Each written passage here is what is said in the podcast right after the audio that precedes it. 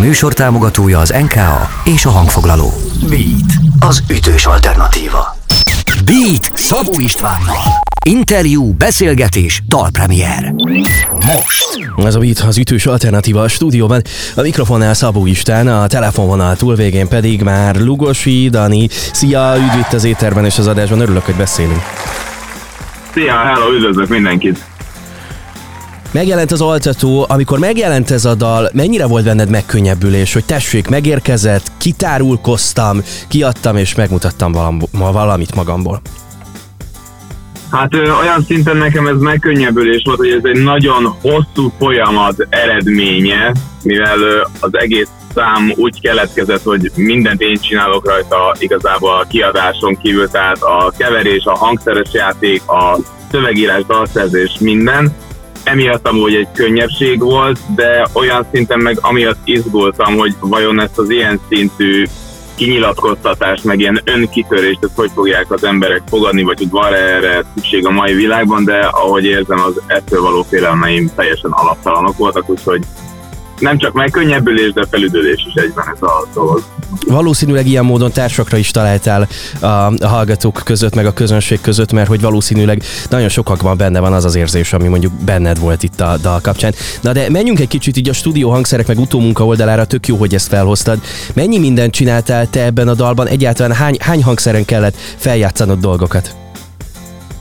Hát mondanám, hogy doboltam, de ez nem igaz, azt csak megírtam, mert ez egy dobprogrammal készült. Aha de amúgy lehet, hogy le is tudnám dobolni.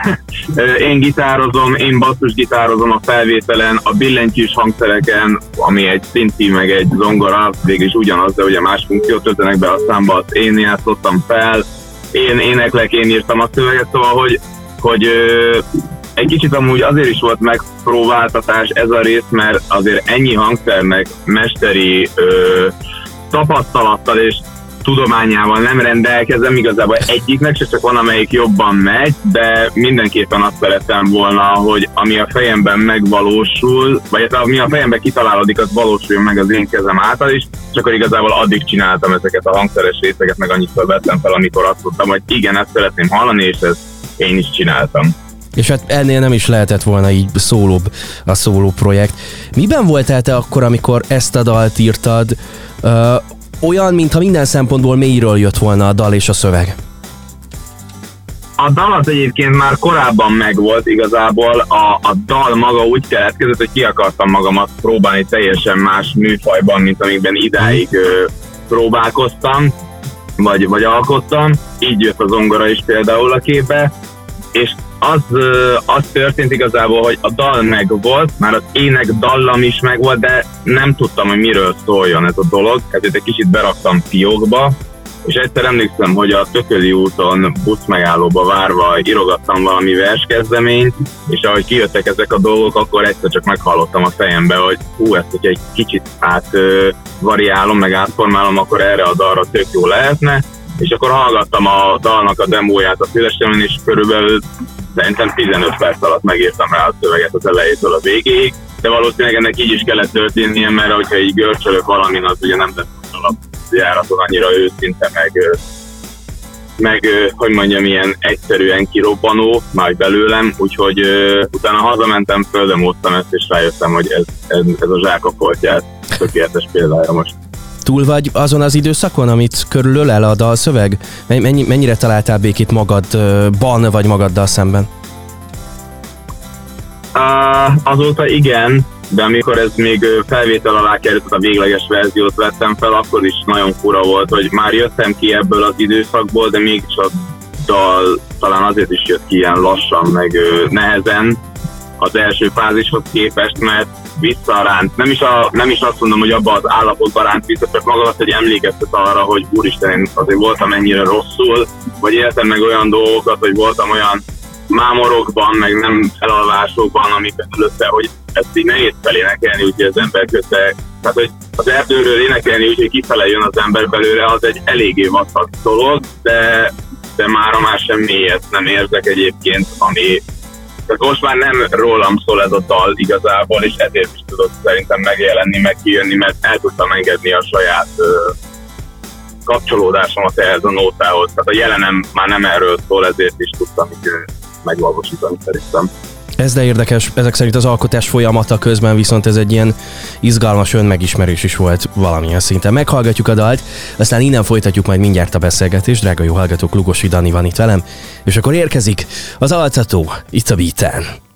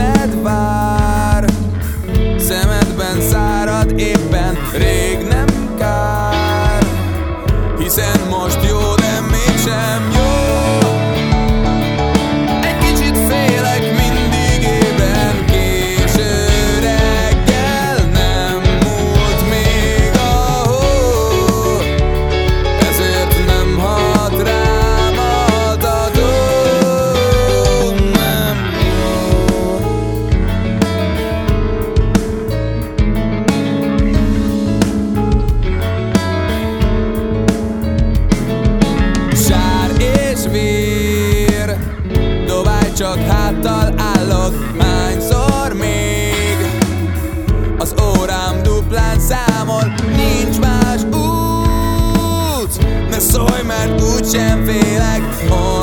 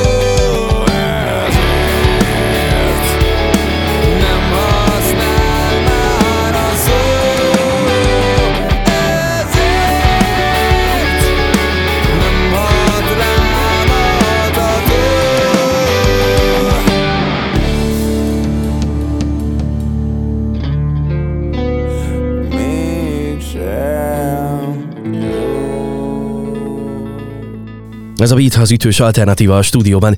A mikrofonnál Szabó István, a telefonvonal túlvégén pedig Lugosi Dani. Meghallgattuk az Altató című dalt. Na hát muszáj rá kérdeznem, milyen élmény volt a Politrippel a Budapest Parkban színpadon állni? Valószínűleg piszok jó.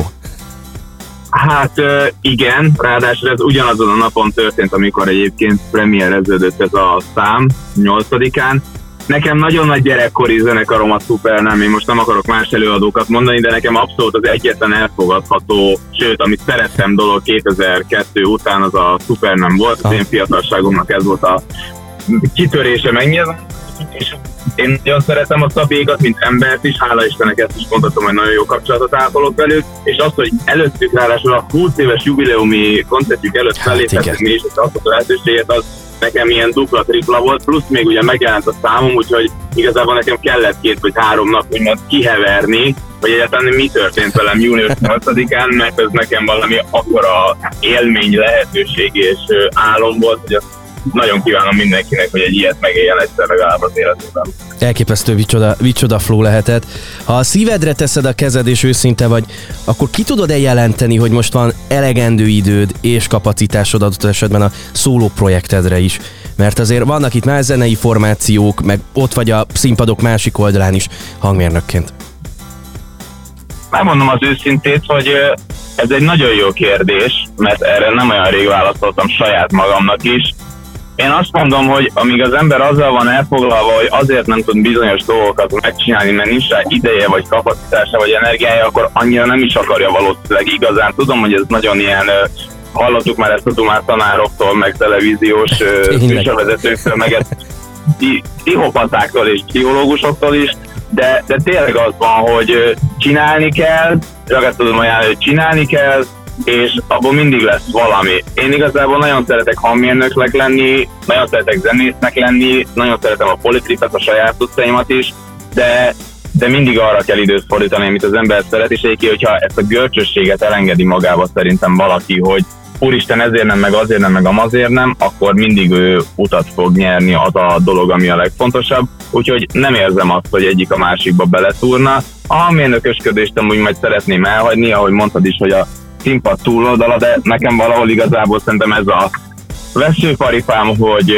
boldog akarok lenni, és szegény, mint egy igazi zenész, úgyhogy most ezek az új céljaim az életben, és ezt meg is fogom valósítani szerintem a közeljövőben, úgyhogy mindenkinek ajánlom, és hajrá!